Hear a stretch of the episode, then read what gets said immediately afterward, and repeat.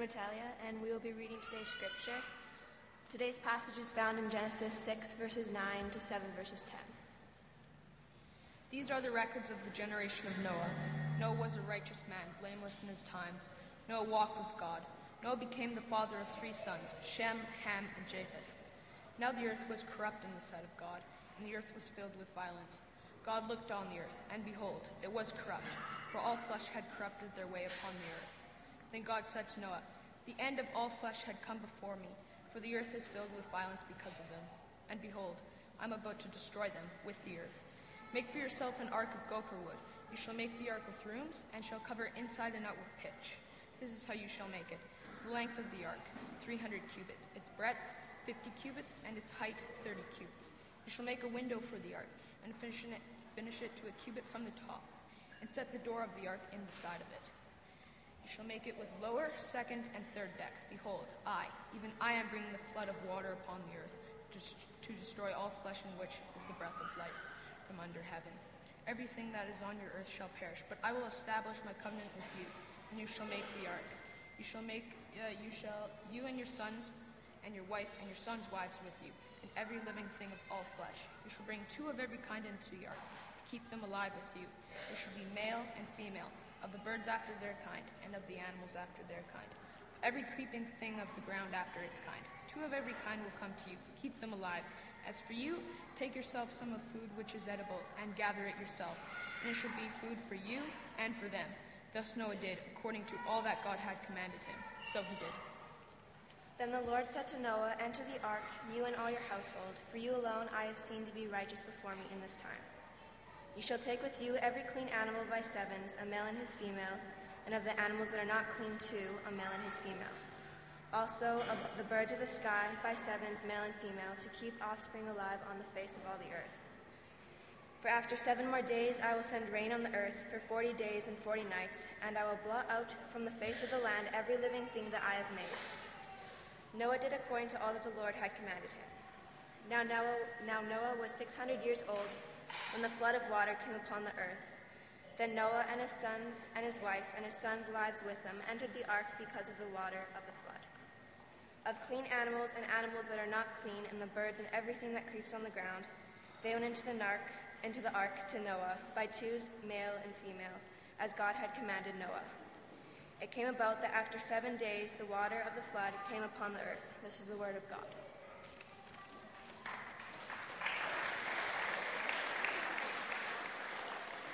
Thank you, Nevin. Thank you, Natalia.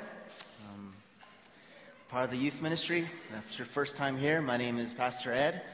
I'm one of three pastors, and uh, I, I pastor through the means of youth ministry. It's great to have you this morning. As you know from last week, uh, Pastor Ken launched us into this new series called Courageous Faith. And so he asked me to sort of tackle the first um, story or the first uh, sermon. And today, well, as you know, that from our scripture reading, we'll be looking into the life of Noah. And, uh, you know, before I begin, let me just tell you this is one of those sermons that just really beat me up. It beat me up in a good way, and it convicted my heart. And it was really hard for me to, to, to, to prepare for this, to assemble the sermon. Now, now, don't get all holy on me. I know every sermon that, that us pastors prepare for should convict our hearts, but this one ooh, this one did it to me, even up until last night. And so um, I'm just hoping that I make it through. but uh, yeah, so let's begin. Uh, today's uh, sermon is entitled Living at the End of the World. Now, I don't know about you, but the first place my mind goes to when I think about the story of Noah is when I was a little kid and what I learned as a little kid. Normally, I thought about Noah as, as a zookeeper to get them on the ark, to feed them, to feed the animals, to put up with the smell, to clean up after them, and eventually letting them go out into the wild once we fall upon, once we come across land. And, and that's more or less true. I mean, that, all of it is true. It's, it's what it says in the Bible. But what's interesting to me, though this story picks up in the New Testament, when we read about it in the New Testament, it takes on a very darker, darker tone. And I think that's one of the few things that the recent movie of Noah got absolutely right. It carried this very dark tone. It's an apocalyptic story of ending, a ending a world in order to begin a new one. And that's the way the NT talks about it, the New Testament. Jesus doesn't mention the animals coming in two by two and taking care of them. That's not what Jesus focuses on. Instead, he says the end of the world is going to be like Noah. He places Noah in the frame of an apocalyptic figure as he stood between the world that was and the world that was to come. So Noah has given us a picture of what it means to live at the end of the world. Now, this isn't a prophesying thing, this isn't a revelation thing, but what I am saying is us as a church, the universal church, the local churches, have always lived as an embodiment or a visible form of the gospel hope. The hope for the world that is straddling with the world that is and the world that Jesus, has promised us, Jesus promises us is coming. The church has always tried to find that balance. And Noah gives us helpful guidance as to what it looks like to live in that way. So join, join with me in prayer.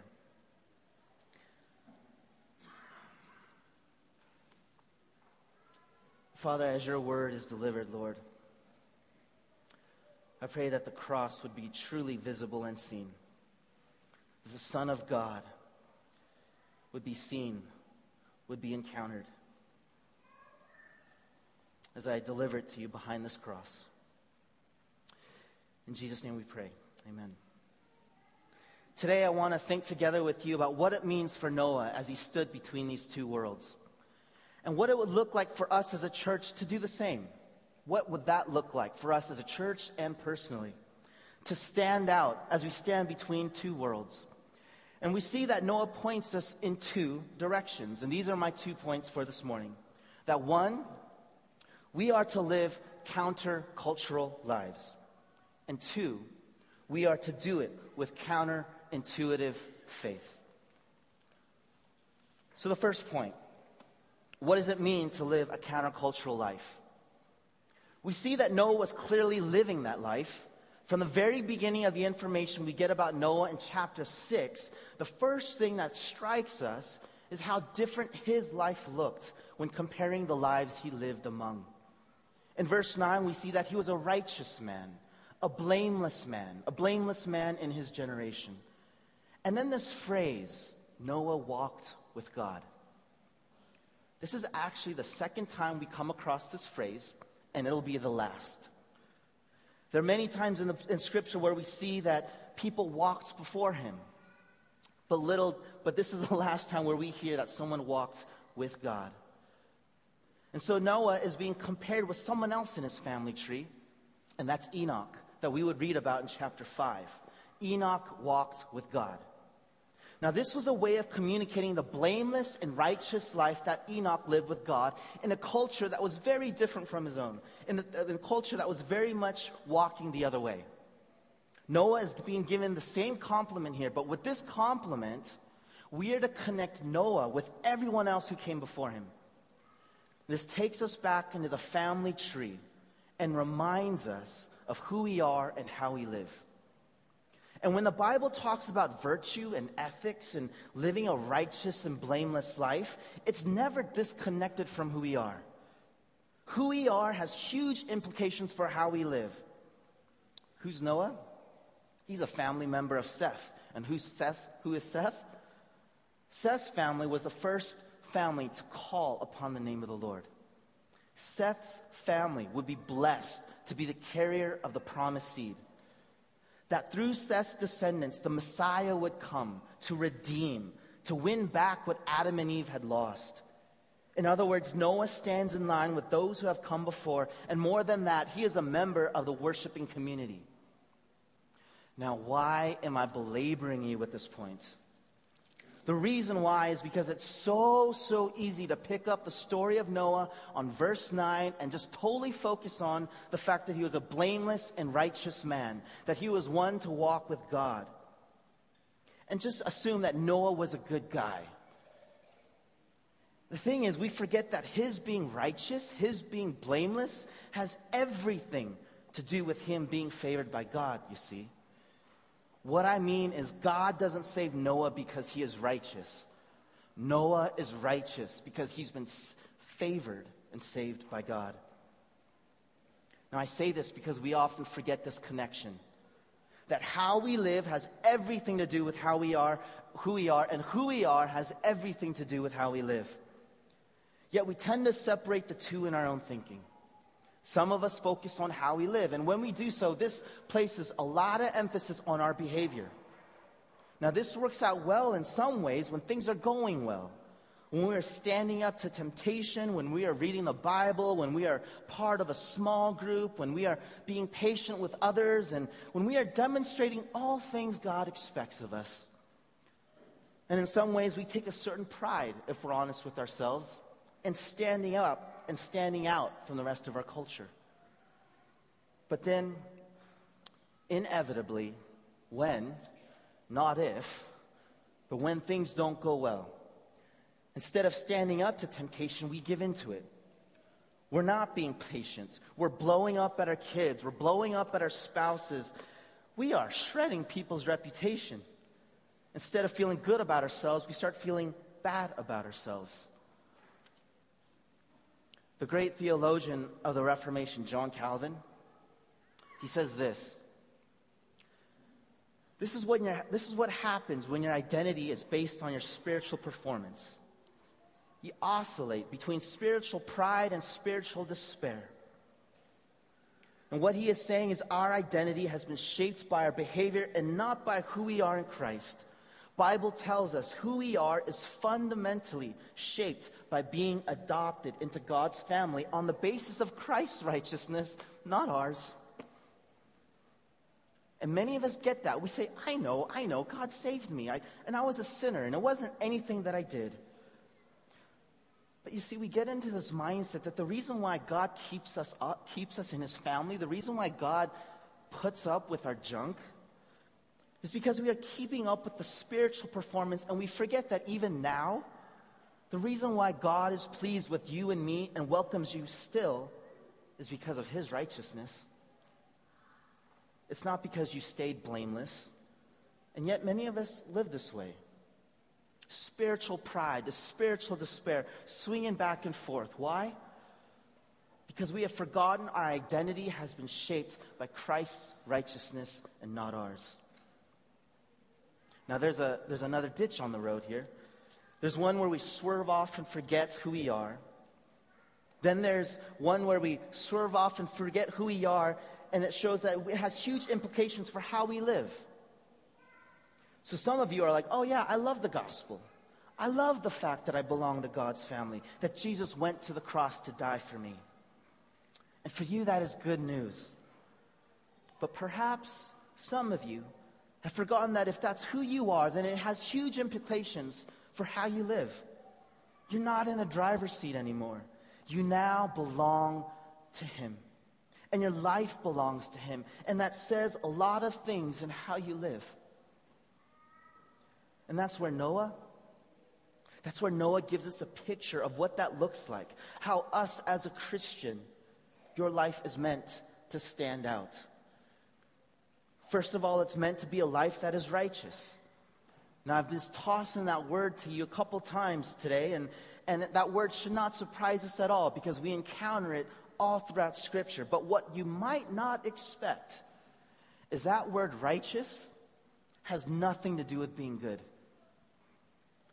In fact, a lot of us tie the word righteousness with a person that we assume that, oh, they know their Bible, they pray a lot, they, they, they're part of a small group, they do their devotions, they're kind to, to others. But when the Old Testament, when the OT talks about the righteousness, it talks more about our relationships with others. Here's an example. In Proverbs 11, verse 10, it says this When it goes well with the righteous, the city rejoices. Now, why does a city rejoice when the righteous flourish? The assumption is that the righteous are the ones looking out for the city. They are the ones giving away their wealth for the greater good. That they are looking out for others. It is that they put themselves at a disadvantage for the sake of other people so that other people would be at an advantage, to give others an advantage. Now, this gives us an interesting way to think about when we have what we have laid out here in Genesis 6. Noah is part of a community, and his community was mostly made up of his family. He has three sons Shem, Ham, and Japheth. And within this community, even the act of building this ark, Noah is setting aside his personal agenda in order to serve, in order to care for his family, in order to preserve his life he is serving others. And it, that's in contrast to what, that's in contrast to that we have the rest, with the rest of the culture, which we read about in verse 11. So follow with me.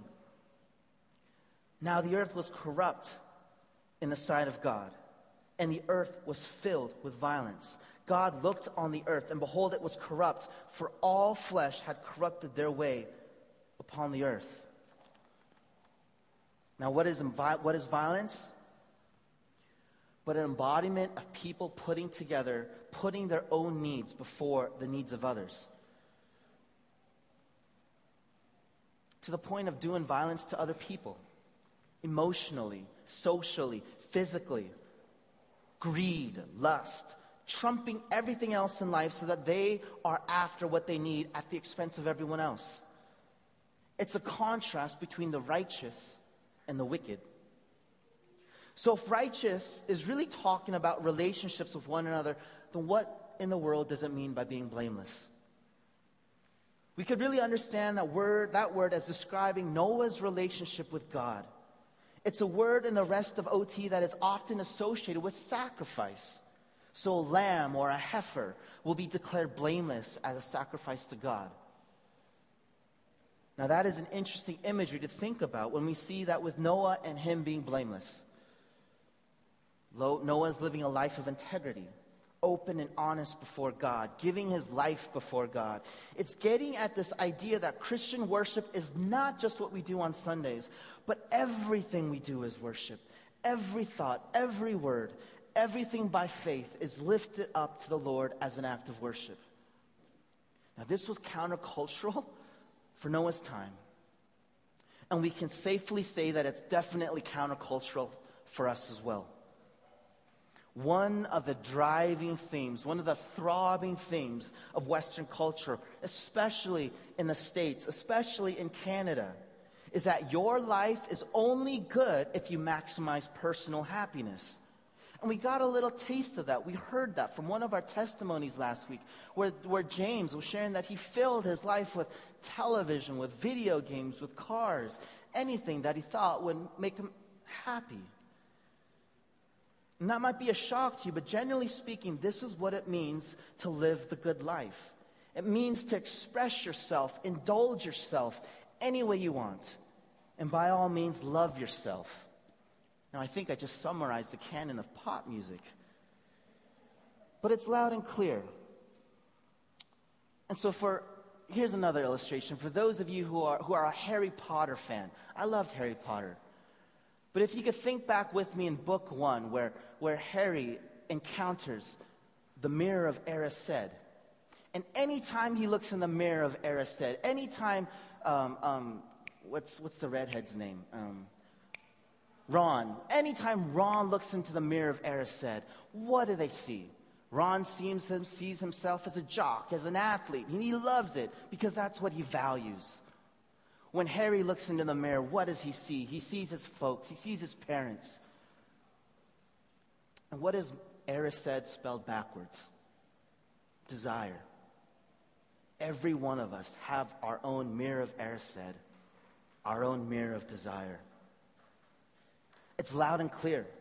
The good life means to maximize personal happiness. Well, how different is that than the vision we've just been given of the righteous person saying, I'm not going to put my own needs first in my marriage, with family, with work, with people on my, to- with people on my team, with people in my community. In fact, I am there as an ambassador of Christ to put their needs before mine. And by the same token, I'm just going to indulge. I'm not going to just indulge myself. That's not what my life is about. My life is about an act of worship to God. And that means postponing, in many cases, what you think you want and need in order to fill God, in order to be faithful to God. So that when someone at work suggests that you massage the numbers a little bit so that the company looks better, so that it's, so the investors might, might be happy, that means you're actually going to say, you know what, we're not going to do that. We're not going to massage the numbers for the sake of our company, for the sake of our clients, for the sake of our investors. We're just going to do what is right. And when you do something like that, and perhaps some of you have already come across this, but when you do something like that, someone's going to approach you and say, Now, why would you do that? Why would you not place yourself where you are at an advantage, where you will make a profit, where perhaps there's a possible promotion for you? Now, why would you do that? Why would you prevent your own personal happiness? Or perhaps this relates to you on a more personal level for you to be challenged and say, I'm not just going to absorb our culture standards for, for what it means to be, I don't know, sexually healthy, or, or our culture has an idea of what that means, and our Bible has an idea of what that means, and I'm not going to give in to what our culture says. So that might mean, that might mean postponing the indulgence of certain pleasures, certain addictions, relationships, to break off certain relationships we do that, and people ask, why would you do that? Why would you withhold this happiness from yourself?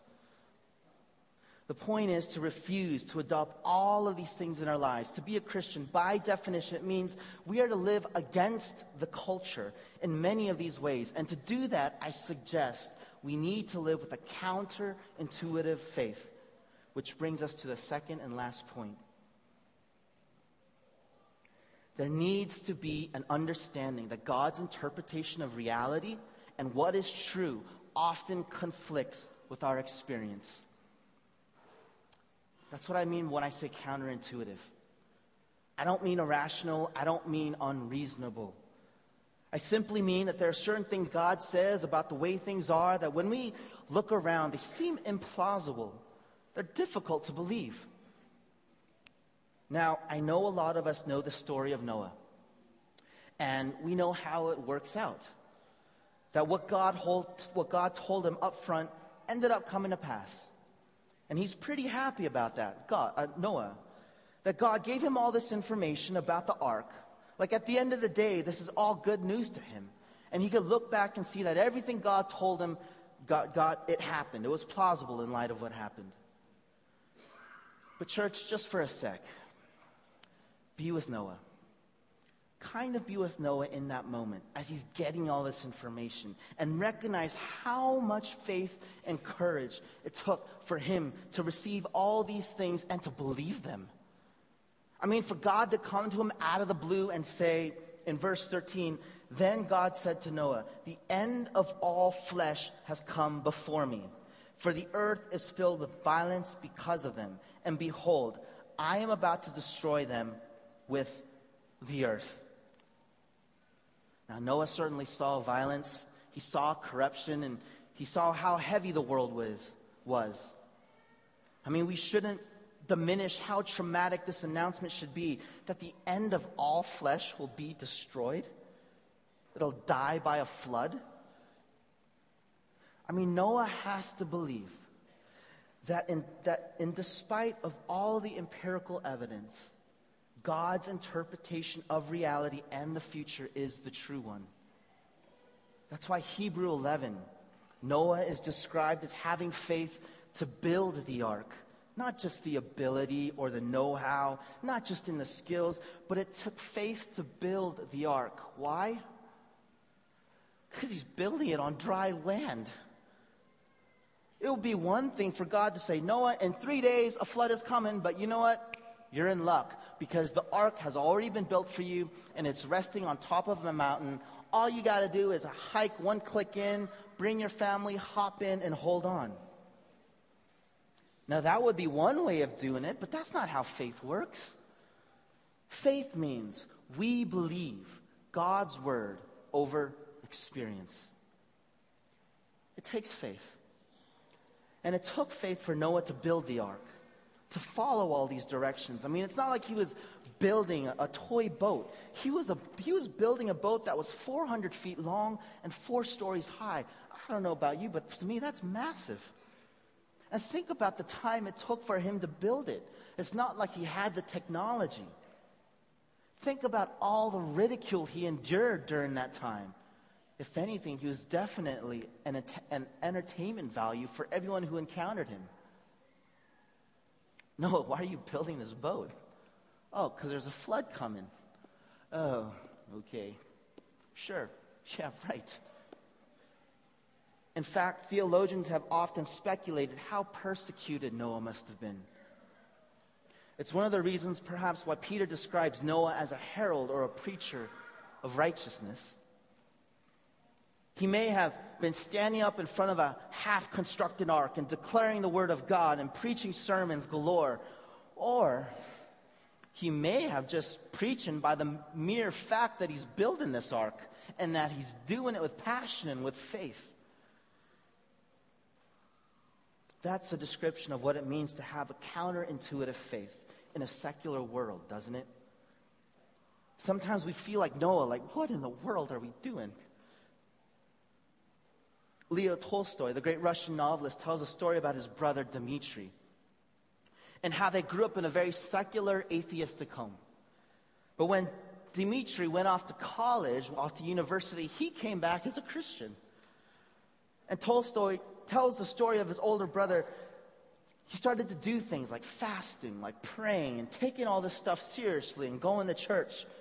And Tolstoy says that everyone in his family, even, even the older members of the family, were brutal to him. They were just ridiculing him because of his faith. For some reason, Tolstoy says that in his memoirs, he says, for some reason, we kept calling him Noah. I thought that was weird. But the more I thought about it, I, said, I thought, you know, that's actually an apt nickname. Not only for him, but for us we realize that for us to believe God's interpretation of reality, it looks like building an ark to a lot of people. And it sometimes feels like that. And it's not just building the ark that requires faith, it's also boarding the ark.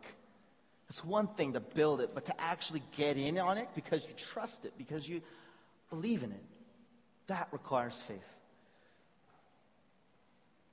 So think about this for a sec. Noah and his family build the ark and they get on it, and seven days go by. Now, you know that conversation that you have, or that you have in the car when your spouse, when you're driving and your spouse looks over and says, Do you know where you're going? And you, the driver, just doesn't say anything. It gets to you, it gets to your mind, and you're thinking, Believe in me, have faith, I know where I'm going. But then that conversation continues and say, Why didn't you go the other way? And you're thinking, I don't know, maybe I should have. I don't know. But think about the, conversation that's going on in the ark right now. Can you imagine that? I mean, the doubts that they're having. Like, they sit in an ark, no flood is coming for seven days. The wife's thinking, uh, You sure you have this right? Did we miss a part of this? Did we miss something here? This is completely crazy, and yet this is the life of faith. These questions that we come across from time to time that creep into our minds Am I crazy for believing this? Could this really be true? Do I have this right? Can I trust what God says? Now, when the flood starts, right, and the rains come and the ark begins to lift and it's being crashed here and there, the questions aren't the same anymore. The questions aren't so much, did we hear God right? But now it's like, did we design this right? Did God design something that's going to hold up? Does He know how to save us? Will He get us through this? Church, keep in mind that this ark, this simple box, has no rudder. They have no control. They submit and trust the waves and the hand of God. In fact, John Calvin, as he was preaching on this text, suggested that it was a greater act of faith for Noah to board the ark than to build the ark. Calvin put it this way Noah's most severe test of all was this to bid farewell to the world, to renounce society, to bury himself in the ark. You see, Calvin is picking up this language of self renunciation that Jesus talks about. When we come to Christ, we are dying to ourselves that our lives might be preserved. Calvin is working with Noah, and he says, For Noah to come into the ark is like Noah descending into the grave. This is the nature of faith. This is why I say that who we are in Christ has everything to do with how we live. You cannot separate these things. You can't say, Christ died for me, and then not begin to come to terms of what it means to die to yourself and to live for him. Noah was in the captain's wheel in the ark. He was in the bowels of the ship. He was trusting him, to himself to, to what God had provided for him in his salvation. And that's not always a comfortable place to be. The most recent movie of Noah with Russell Crowe, I found to be so entertaining. I loved it, to be quite honest with you. I loved it. I mean, that's all it was to me, and I think that's all it was meant to be just entertaining. Theologically wrong, yes, all over the place, but entertaining, oh yeah, I loved it. And I was reading an article where the director is sharing some of his insight into the movie and his thought process. And this is what he had to say. He shared, he was, get your mind, wrap your mind around this. He shared that he was a non religious Jewish, Jewish man. And he was reflecting on the moment when Noah went into the ark. And he said, I always thought about that moment as the most terrifying moment of the whole story. And the reason why I think about it as the most terrifying, terrifying moment of the whole story is because if I think I were there, I wouldn't have been good enough to get into the ark. That's what he says. Now, I don't know what he means by that, but I'm just going to assume I know what he means by that and say, church, getting into the ark, for Noah, getting into the ark was never, ever about being good enough. That's not why God saves us, and it's not how God saves you, the world. Let me close with this. Church, actually, the ark is a picture of what it means to come into Christ. It means we recognize our need for rescue, and God has provided the way. And that way is Christ. And we flee to Him and we seek refuge in Him. It's not about being blameless and righteous enough. And that's not only counterintuitive to our culture, but it's also counterintuitive to us. The reason why it's counterintuitive to us is because all of us right now in our lives are hard at work with our own construction projects of our own arks of safety. Like there's just something inside of us that we do not want to flee to Christ with. We want to flee to the arks of our own making. And some of those things are good, they're great. Some of those things are work, family, friends, our good reputation, physical appearance, our health, our athletic prowess, our good grades. It can be anything God puts us for us to care deeply about. And yet, they can become everything to us. And when we feel threatened or feel anxiety, that's where we go. And when those things are threatened or people challenge, challenges us in our competency, or ability, we get angry because they are talking about the place we go to feel safe. Now, there are other places we run to that aren't good for us. There are places we go that give the illusion of safety, security, addictions, compulsions, all these things. They numb us for a while. And we know those things don't provide a clear safety, safety to us, but in that moment, it's all we got, so we run. We run to things that promise us nothing. We run to things that didn't even promise us anything in the first place. However, in this story of Noah, Noah was given a promise, and that promise is also for us. God promised us something that has never failed since the day he made it with Noah. The promise God made to Noah was that no flood would ever fall upon or swallow the earth again, that he would not bring destruction to us again. And this promise came in the form of a rainbow. Now, the real word used in the Bible is not rainbow. In fact, it's translated as bow. Bow, as in war bow, a battle bow. Isn't that cool? Every time you see a rainbow, picture a bow being stretched and cocked. God is saying, I grieve that the sin in the world that there's sin in the world, and I grieve that there's sin in here still, but I will not cast and cock my bow on you again, but I will point it at myself. Why is there still sin in the world? Because even though Noah played the middleman, he brought sin with him. Sin was on that ark. Perhaps that is why the root of why we see Noah's story end with him being naked and drunk and, and totally hungover in shame and bringing his family shame.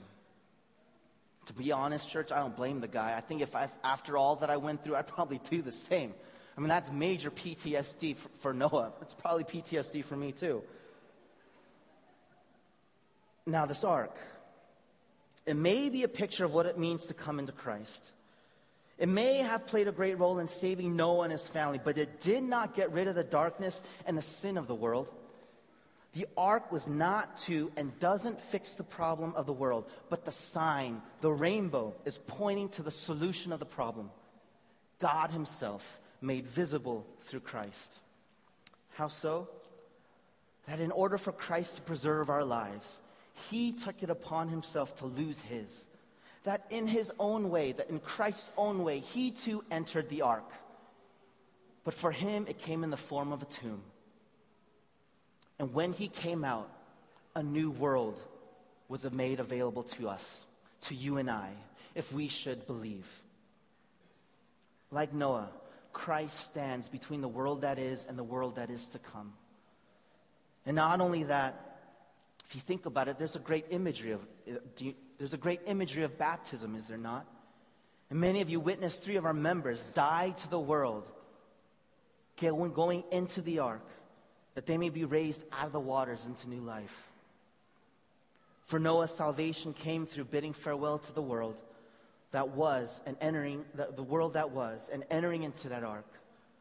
But in Christ, our greater Noah, our ultimate salvation comes through Christ's death. And what Noah shows us is that to live for Christ, to stand out as we stand between the world that is and the world that is to come, means that we are to be a people who stake our lives on Christ, are those who flee to safety in Christ and in Christ alone. And in our identity in doing that, it changes the way we live. We realize our lives are no longer to live, but to give away to God and His glory. Let's pray.